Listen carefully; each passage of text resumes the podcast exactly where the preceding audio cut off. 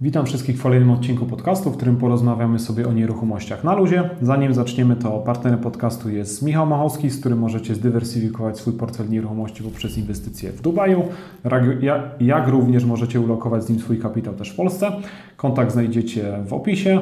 Jak ktoś ma jakieś wątpliwości lub nie wie, na jakie rzeczy zwracać uwagę przy kupnie mieszkania, to też zapraszam w opisie jest link do nowego e-booka. A dzisiaj tematem rozmowy jest e, sytuacja domy ogólnie w 2023 roku. A porozmawiam sobie o tym temacie z moim waszym gościem, którym będzie Maciej Kubik. Cześć Maciej. Cześć. E, jakieś dwa słowa do słuchaczy na wstępie?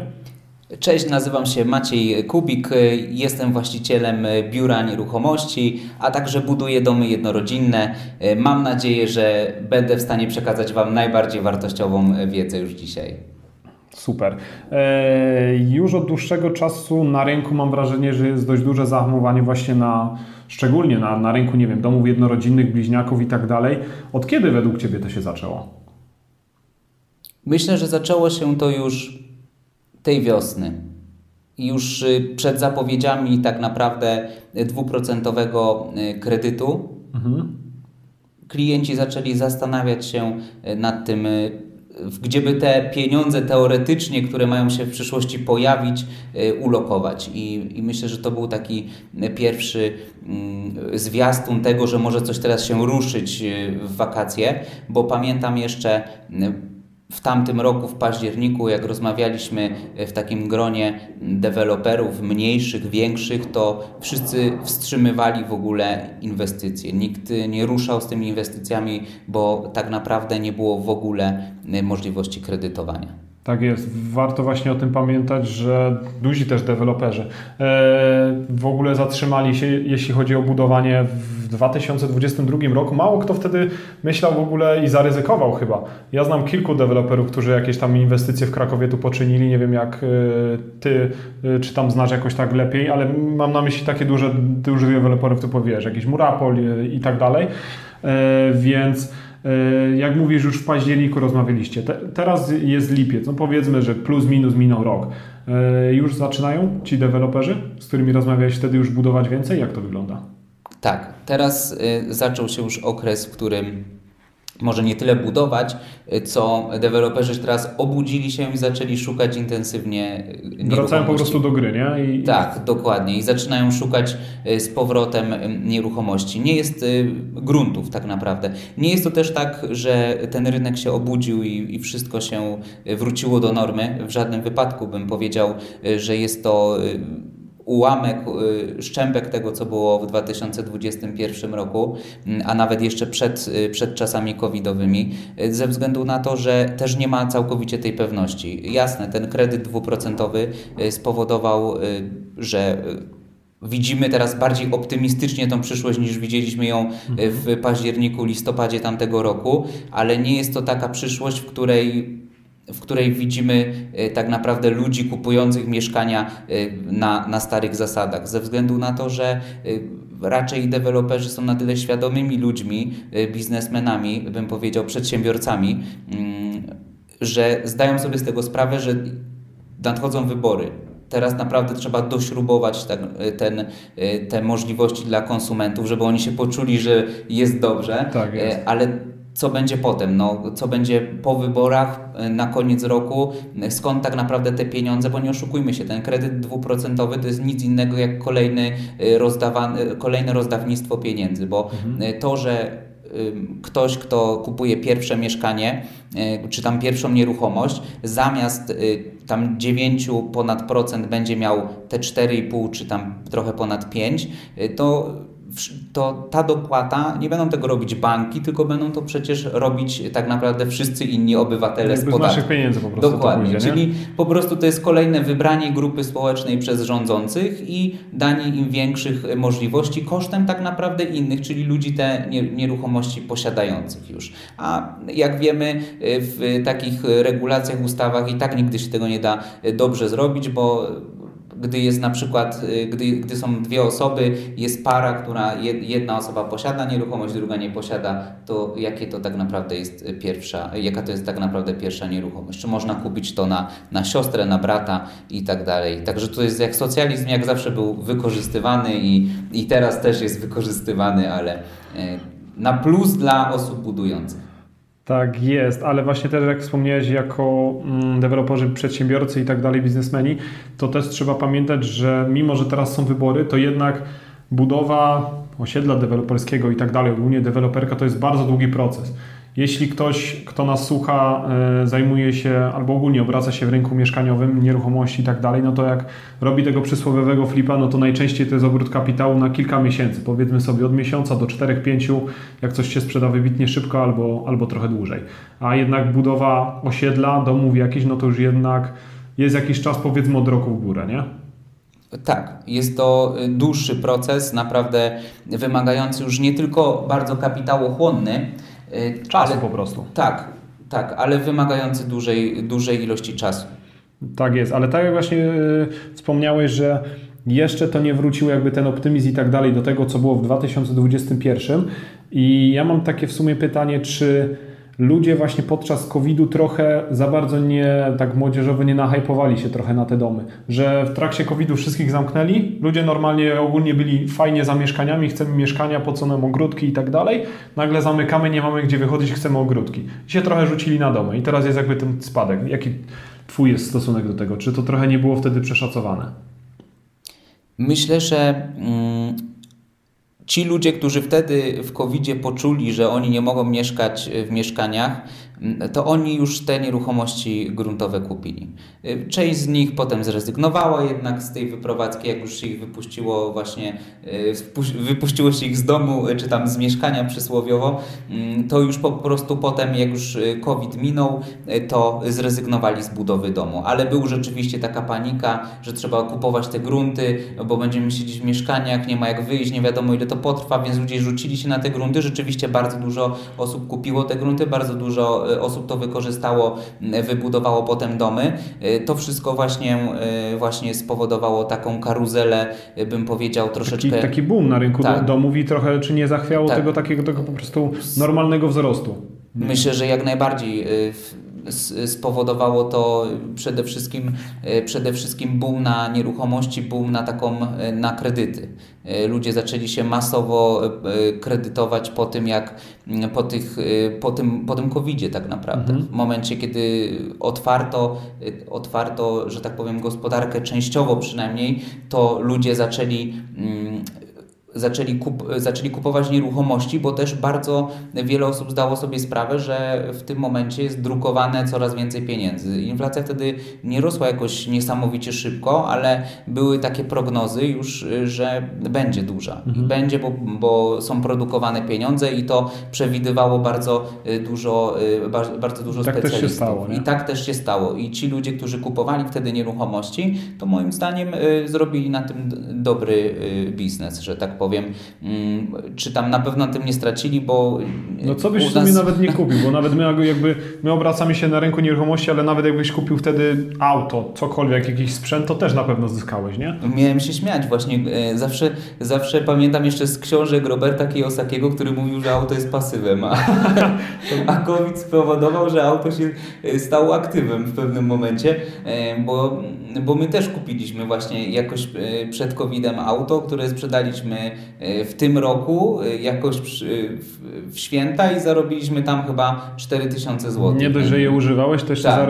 zarobiłeś na tym, nie? Tak, dokładnie, więc... E, Coś, co dawniej było nie do pomyślenia w nie przypadku samochodu, samochodów przede dokładnie, wszystkim. Dokładnie, nie do pomyślenia. Także mm, pod tym względem jak najbardziej osoby, które inwestowały w nieruchomości od czasów covidowych naprawdę zyskują cały czas. Mhm. A jakbyśmy tak rozłożyli w ogóle na jakieś takie czynniki pierwsze, jakie właśnie czynniki wpływają w ogóle na sprzedaż domu według Ciebie? Przede wszystkim, e, przede wszystkim e, to są czynniki rynkowe, czyli to, ile w tym momencie ludzie na rynku, jakby siła nabywcza klienta jest teraz najistotniejsza. Czyli jeśli klienci, którzy się kredytowali, tam już to oscylowało na około 50%, 50% zakupów, którzy mają jakieś możliwości kredytowe i to naprawdę te stopy procentowe powodują, powodują wzrost lub, lub spadek popytu na te nieruchomości. Bo jeśli na przykład dawniej, tak jak rozmawialiśmy, jeszcze poza, poza podcastem rozmawialiśmy na temat tego, ile można za tysiąc, za tysiąc złotych zarobku na czysto, na, na zasadzie umowy o pracę, ile można dostać kredytu i tak się przyjmowało wcześniej, jeszcze przed podwyżką stóp, stóp procentowych, że jeśli ktoś zarabiał 1000 zł na rękę, to teoretycznie powinien dostać 100 tysięcy złotych kredytu. Jak zarabiał 5 tysięcy, tak, no to... Taki statystyczny to przelicznik był, dokładnie. Taki statystyczny był przelicznik, dokładnie. I to pozwalało y, jakby stwierdzić, na jakie nieruchomości mniej więcej e, oczywiście stać. tego klienta stać. Dokładnie. No i wtedy, jeśli, jeśli ktoś na przykład w Krakowie e, pracował, mieszkał, pracował, no to kupowali ludzie te mieszkania za około to pół miliona złotych. To, było, to, był, to był po prostu standard, każdego na to było stać, na te nieruchomości był popyt. No i jeśli na przykład mieliśmy, sprzedawaliśmy domy, one były na przykład większej, większej powierzchni i mieliśmy klienta, który był w stanie skredytować się na dom za milion złotych, no to tych klientów było stosunkowo dużo, bo my tu w Krakowie mamy y, dużo korporacji, bardzo dużo programistów, to pracują. To są ludzie, którzy sami bądź y, pracując, bądź y, łącząc swoje dochody razem ze swoją drugą połową, są w stanie się na taki dom skredytować. E, ale w momencie, kiedy te stopy procentowe zostały podniesione, e, to wtedy już nawet ci dobrze zarabiający e, praktycznie, już wtedy statystycznie trzeba było to dzielić, tą zdolność kredytową przez pół. Czyli jak ktoś zarabiał 10 tysięcy złotych, to może, może dostał to pół miliona złotych kredytów i to wiadomo, że nie na 4,5% jak dostawało się wcześniej, tylko właśnie na około 9-10%. I to stało się o wiele mniej atrakcyjne. Więc tych klientów, którzy wcześniej kupowali mieszkania za pół miliona złotych, domy y, za milion złotych, tak, to oni nagle zbiednieli i spadł popyt właśnie na te najdroższe, najdroższe może nie najdroższe, ale na te y, nieruchomości, bym powiedział, powyżej pół miliona. I ludzie też zaczęli bardziej liczyć, bo jak wiesz, jak I... wszystko zaczęło drożyć, to nagle ktoś sobie myślał tak, bo jeszcze przed tym boomem inflacji, o tak to nazwę, to najczęściej jak ja rozmawiałem z jakąś taką osobą, tym statystycznym Kowalskim, no to jak on mi mówił tak, kupiłbym, albo nie, mam zdolność na 400 na 500 tysięcy, kurde, znajdę jakiś sposób, żeby na 600 jeszcze dobić, bo pod korek. Albo jak mi ktoś da na 700, to też wezmę, nie? A nagle jak y, zaczęła być inflacja i, i wydatki na wszystko były inne, wzrost y, wynagrodzeń nie był wprost proporcjonalny do tego, no to nagle się okazało, że jak ktoś mógł mieć kredytu na powiedzmy 700 tysięcy, to sobie stwierdził, kurde, może jednak wezmę tylko na pół bańki. Bo po co na full, jak jakieś y, te, te pieniądze, które będą zostawać z tego kredytu, na którym jakby z tych, no, te resztki, które musiałbym na ten droższy kredyt dawać, no to przeznaczę na coś innego, bo jakby na co dzień będziemy to zjadać, nie? Tak, yy, dokładnie. No ludzie zaczęli liczyć, zaczęli w ogóle zastanawiać się, za, zaczęli ten świat już widzieć y, w bardziej szarych kolorach tak, niż tak. wcześniej, bo wcześniej no to... Zawsze będzie dobrze po prostu, tak, do, utopia totalna. Dokładnie. Od 2015 roku wszystko, wszystko szło dobrze, wszystko się rozwijało, mm, więc ludzie też nabrali takiej pewności siebie, bo my mamy taką tendencję do tego, żeby się, żeby szybko, y, łatwy sposób zapominać o y, złych rzeczach. Czyli tak. zapomnieliśmy już o tym, e, jak to było podczas kryzysu, że nie było pracy i, i, i że nie było w ogóle go, gospodarka u I nas. I że trzeba mieć oszczędności, a nie, że pod tak. korek wszystko po prostu robić i tak dalej, nie? Dokładnie tak, dokładnie tak i zaczęliśmy e, po prostu te pieniądze e, łatwiej wydawać, w szczególności te pieniądze, które były pożyczone od banków na tej zasadzie. Tak jest. A powiedz mi, jak według Ciebie, albo czy Ty odczuwasz, no bo sam budujesz domy, więc też, też będziesz, myślę, mógł się w tym temacie wypowiedzieć bardzo dobrze. Jak trendy technologiczne w ogóle mają wpływ na, na sprzedaż domów i tak dalej? Mam na myśli, wiesz, wszystkiego typu smart home i tak dalej. Mają. W jaki sposób, jak duży? Myślę, że to, to, to zależy od klienta, dlatego że jak patrzymy na takiego standardowego, przeciętnego nabywcę, bym, może bym powiedział domu, czy tam lokalu mieszkalnego w zabudowie bliźniaczej, czy tam w szeregowej, to, to nie są to ludzie o dużych wymaganiach. Ogólnie to jest tak, że jednak większość klientów, oni nie posiadają, nie mają takich dużych wymagań, że, żeby chcieli mieć nie wiadomo jakie stacje ładowania samochodów elektrycznych już. Raczej, Traktują to jako zabawkę po prostu wszystko. Tak, dokładnie. Traktują to właśnie jako, bym, powiedziałbym, że jeśli na przykład robimy taki e, dom, który jest e, energooszczędny, tak, taki bardziej pasywny, to jest na plus dla klienta, ale nie jest to taki must have, żebyśmy e, my jako społeczeństwo byli do tego przyzwyczajeni, bo jednak my mamy w porównaniu do zachodu takie bardziej, bym powiedział,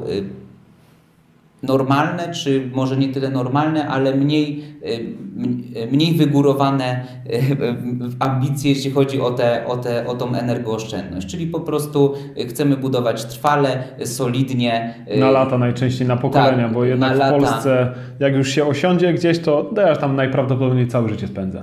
Dokładnie, tak. Dokładnie. Jak już ludzie ten dom budują, to już uważają, że tam będą mieszkać do końca życia, bo to jest u nas dom to jednak już jest y, kredyt zazwyczaj na całe życie. 30 lat gdzieś, Dokładnie I, i po prostu miejsce, w którym zostaniemy. Tak, tak nam się wydaje, choć nie wiadomo jak to będzie w, w przyszłości oczywiście. Tak jest.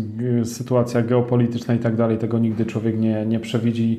E, no to jeszcze mam na, na koniec takie właśnie pytanie, o którym po troszce, po, tro, po trochę rozmawialiśmy w innym naszym odcinku, mm, czyli rola marketingu i promocji właśnie jeśli chodzi o sprzedaż domów. Czy według Ciebie to było wcześniej więcej, mniej? Jak to wygląda teraz i czy coś się zmieniło, e, że właśnie może to mieć wpływ na, na tą sprzedaż? Czy w sumie ile się wydawało na marketing dawniej i tyle się wydaje teraz? W sumie jest on na podobnej zasadzie, tylko po prostu no rynek jaki jest, to nieważne ile wrzucisz w marketing i tak po prostu tego nie kupią ma znaczenie. E, zawsze miał, aczkolwiek dawniej były takie czasy, że jeśli budowałeś domy, nawet domy jednorodzinne i to nie była Twoja pierwsza inwestycja, tylko już, już miałeś doświadczenie, masz, miałeś się czym pochwalić przed klientem, e, to naprawdę Twoją inwestycją w marketing było czasem e, zakupienie przysłowiowej łopaty do wbicia jej, bo jeśli już miałeś rozpoczęte pozwolenie na budowę, miałeś projekt, wiedziałeś co tam postawisz i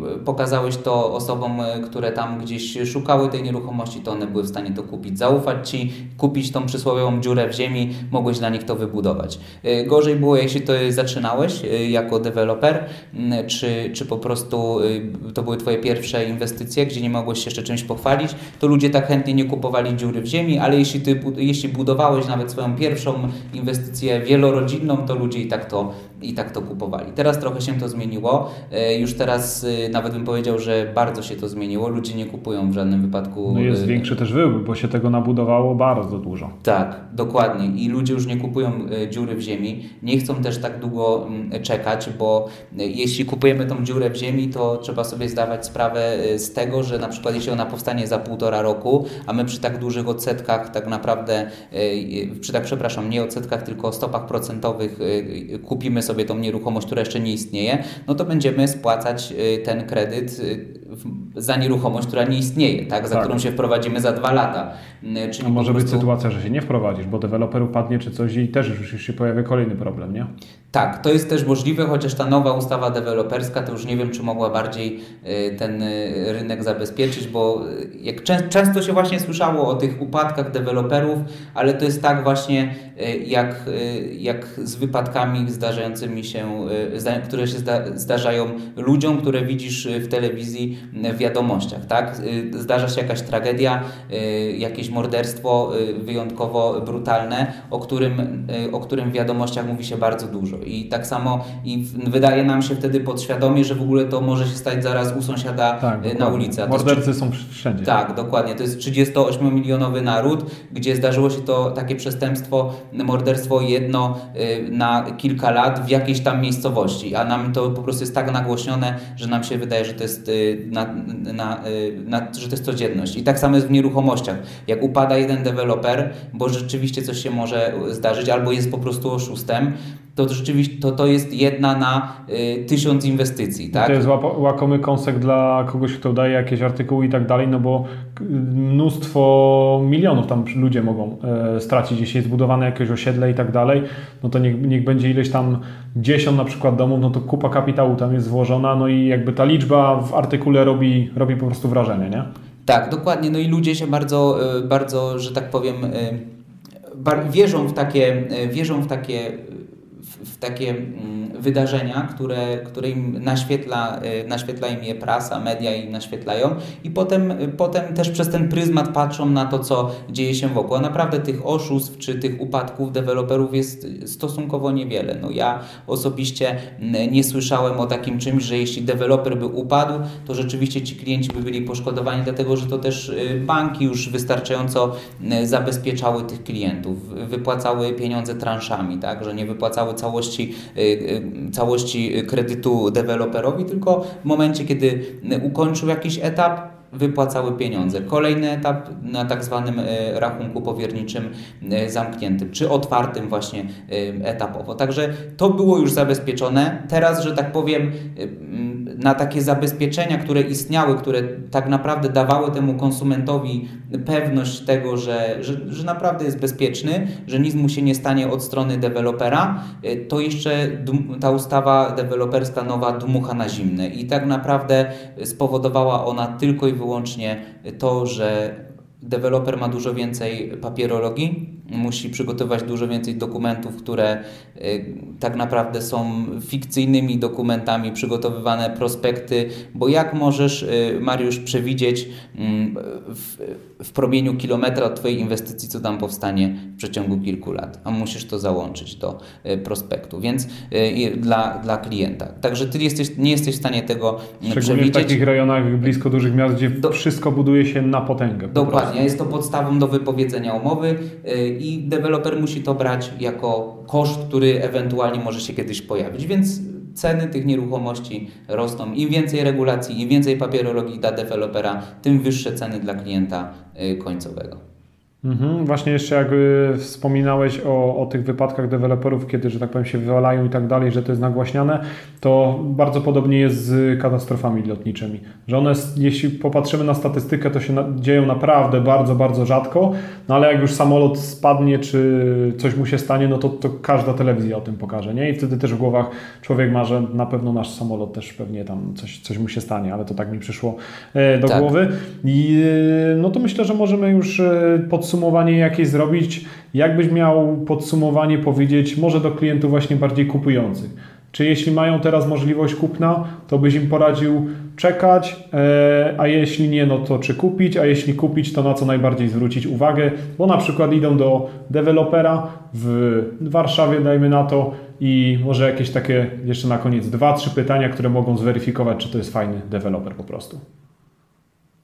Na pewno mm, ciężko mi jest tutaj y, zrobić, y, czy tam dać taką e, rzetelną poradę, bo to jest taka porada inwestycyjna, a powiem szczerze, że. To nie, mam, nie, nie traktujmy tego jako paradę inwestycyjną, tak, bo się że... ktoś może kiedyś doczepić, tylko Twoje zdanie, jak Ty byś zrobił, jakbyś Ty był na miejscu właśnie takich osób. Ogólnie nie mam bladego pojęcia, Y, jaka będzie przyszłość, co będzie się działo od października, co będzie się działo od nowego roku, może się Po wyborach nie... mogą być cuda. Dokładnie, mogą być cuda. Y, tak. Nie wiadomo, jak się zachowa rynek nieruchomości, y, nie wiadomo, co może przyjść z zachodu, który, który jakieś tam słyszy się jakieś ewentualne problemy recesyjne i, i tak dalej, czy to w Ameryce, czy, czy na zachodzie. Nie mam bladego pojęcia, co może przyjść na rynku. Na pewno robiłbym to z rozwagą. Ten kredyt ten kredyt dwuprocentowy daje jakieś możliwości. Jeśli ktoś, ktoś ma taką potrzebę i musi kupić sobie jakąś nieruchomość, y, to nie wiem, czy, czy teraz bym wybierał to jako moment na, na deal życia, czyli że jak mam kupić ten dom i rzeczywiście to ma być dom, w którym mam zamieszkać, to czy dziś bym go kupił, bo, bo jest ten kredyt niższy, Pewnie nie, ze względu na to, że ja wierzę w to, że w przyszłości te stopy procentowe opadną pewnie do jakichś niższych, y, do jakichś niższych wartości. wartości. Tak, dokładnie. Y, I kiedyś ten moment nadejdzie. Tak, nie wiadomo, czy on będzie za rok, czy za dwa, czy za pięć, więc... Ale z perspektywy kredytu to i tak nie jest dużo, skoro go się bierze na 30 lat na przykład, nie?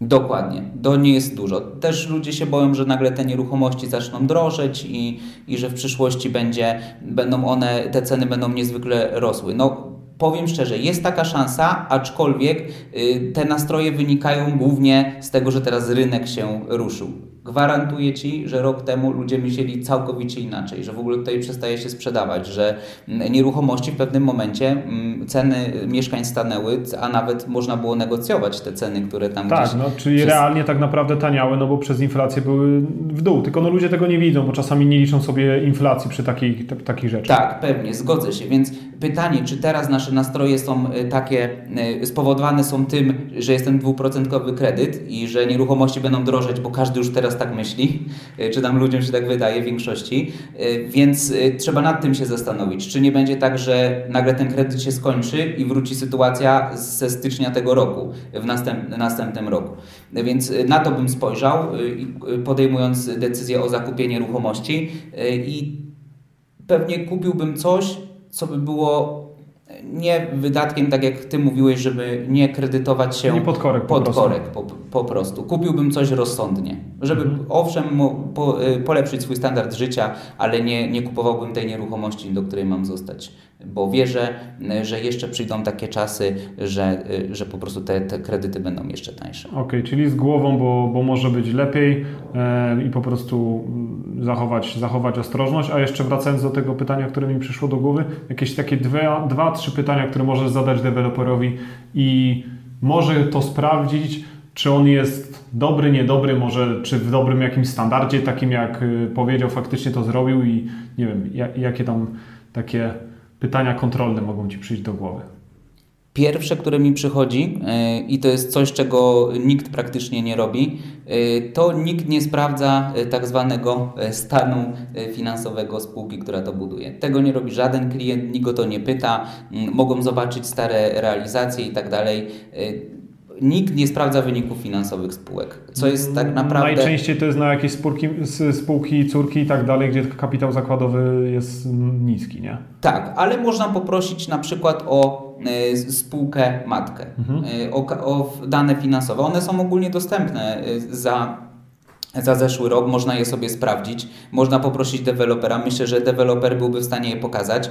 E, I... Nie powinien mieć przeciwwskazań przede wszystkim, Oczywiście. bo jakby miał jakieś przeciwwskazania, to znaczy, że coś może śmierdzić, nie? Ogólnie w tych dokumentach, jeśli deweloper ma problemy, naprawdę ma problemy, e, czy to, e, czy to jest deweloper, czy osoba, która na przykład buduje, bo dużo jest takich osób, które budują i one fizycznie budują, mają swoją ekipę, oni się nazywają sami, że są deweloperami, ale tak naprawdę to są ekipy, które budują swoje domki i sprzedają i naprawdę się oni mają jakieś problemy finansowe, to, bo zdarzają się, są bardzo mocno zakredytowani i to widać tych wynikach finansowych. To wystarczy dać zwykłemu y, księgowemu czy, czy, czy, czy doradcy i on zobaczy to, mm, to tutaj będzie to widać. Jeśli to jest na przykład inwestycja jakaś, y, jakaś nieznanego dewelopera, to warto tam zaglądnąć, bo on może mieć, mm, budować coś, co z tego, że spółka córka jest czysta i ona będzie miała niski kapitał zakładowy, bo wszystko będzie robiła z kredytu. Tak. Jak spółka matka może mieć takie długi, że, y, że po prostu w każdym momencie, gdyby była, gdy jest lżejsza recesja, to, to jeśli, jeśli spółka matka będzie upadać,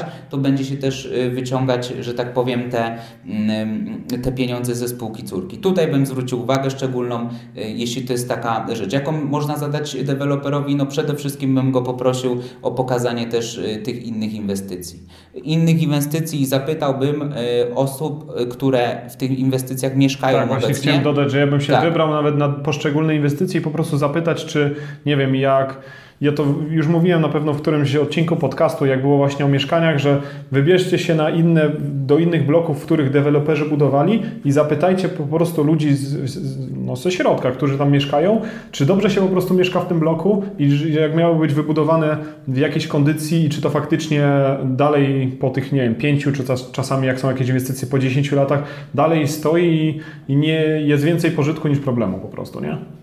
Zgadzam się, zgadzam się. To widać, y, bo jeśli deweloper naprawdę robił coś e, bardzo po taniości, e, albo na przykład e, robił to niestarannie. coś tam, nie? Tak, dokładnie, mógł to robić niestarannie, coś było źle zrobione. To też drugą sprawą, bo my bierzemy pod uwagę bardzo często tylko tą nieruchomość, która ona stoi, ale nie bierzemy też pod uwagę często tego pięcioletniego okresu rękojmi, który jest tak naprawdę okresem gwarancji i jest też taką wizytówką dewelopera. I bo wiadomo, że stawiając budynek, często ten, ten, ten jakby grunt siada, ten budynek siada, to pęka i istotne dla nas jako konsumenta jest to, że mieszkając w tym domu, dzwoniąc do tego dewelopera, zgłaszając to, czy rzeczywiście ten deweloper przyjedzie przez to 5 lat i jak on obsługuje tych klientów, czy trzeba się o to bardzo prosić, e, czy, czy są z tego problemy, czy jak on to wykonuje i tak dalej. Czy jest w ogóle kontakt, bo czasami tak, może w ogóle jest w ogóle kontakt, dokładnie, bo jest taka, jest tak, jest czasem się tak e, zdarza, że po prostu ci deweloperzy e, coś budują, stawiają i, i, i w szczególności e, nowi, niedoświadczeni myślą, że to jest ok, zrobione, zakończone. Skończyła się praca, zarobione i można tak. myśleć dalej. Dlatego właśnie tutaj trzeba brać przede wszystkim jeszcze ten pięcioletni okres rękojmi, który, mm, który jest tak naprawdę tą obsługą klienta potem. I potem ci klienci chętnie albo polecają, albo też, też narzekają na tych deweloperów, że nie ma kontaktu, że ktoś, że po prostu wybudowali, sprzedali i nic się nie dzieje. Z tego potem się różnego typu opinie bardzo często w internecie pojawiają, ale na opinii w internecie też trzeba patrzeć, że tak powiem, przez, przez duże sito, bo tam może być też różnych dużo troli i tak dalej, nie? Tak, dokładnie. No, czyli głównie na te dwie rzeczy? Coś jeszcze chcesz ja, dodać? Szczerze powiedziawszy, mi przychodzą y, te dwie rzeczy. Y, myślę, że jakieś opinie w internecie i tak dalej nie ma sensu tego czytać. Y, raczej trzeba właśnie. Bardziej ludzi z branży bym popytał, jeśli Ra... się ma dostęp, bo oni najczęściej, jeśli na przykład ktoś w internecie znajdzie sobie ciebie i zadzwoni do ciebie, to na pewno ty masz lepsze rozeznanie o rynku deweloperskim w Krakowie niż ktoś, kto tam w internecie gdzieś tam coś tam się wypowiada. No bo ty po prostu w tym siedzisz, więc ty znasz konkurencję. Tak, poza tym e, umówmy się, jeśli szukasz tego mieszkania i rozmawiasz z kilkoma deweloperami, kilkoma pośrednikami, sprzedawcami, e, którzy zajmują się obsługą jakichś tam inwestycji, to w pewnym momencie ty też nabywasz jakąś wiedzę i jak to jest kolejny, e, kolejny, kolejne mieszkanie od dewelopera, czy kolejna planowana inwestycja, e, to myślę, że każdy, kto oglądnie tych mieszkań 10, e, czy porozmawia z 10 deweloperami, sprzedawcami od tych deweloperów, to też już ma, może mieć na, tak, na tyle rozeznanie, że widzi, który deweloper może coś tam opowiadać bajki, mhm. a który tak naprawdę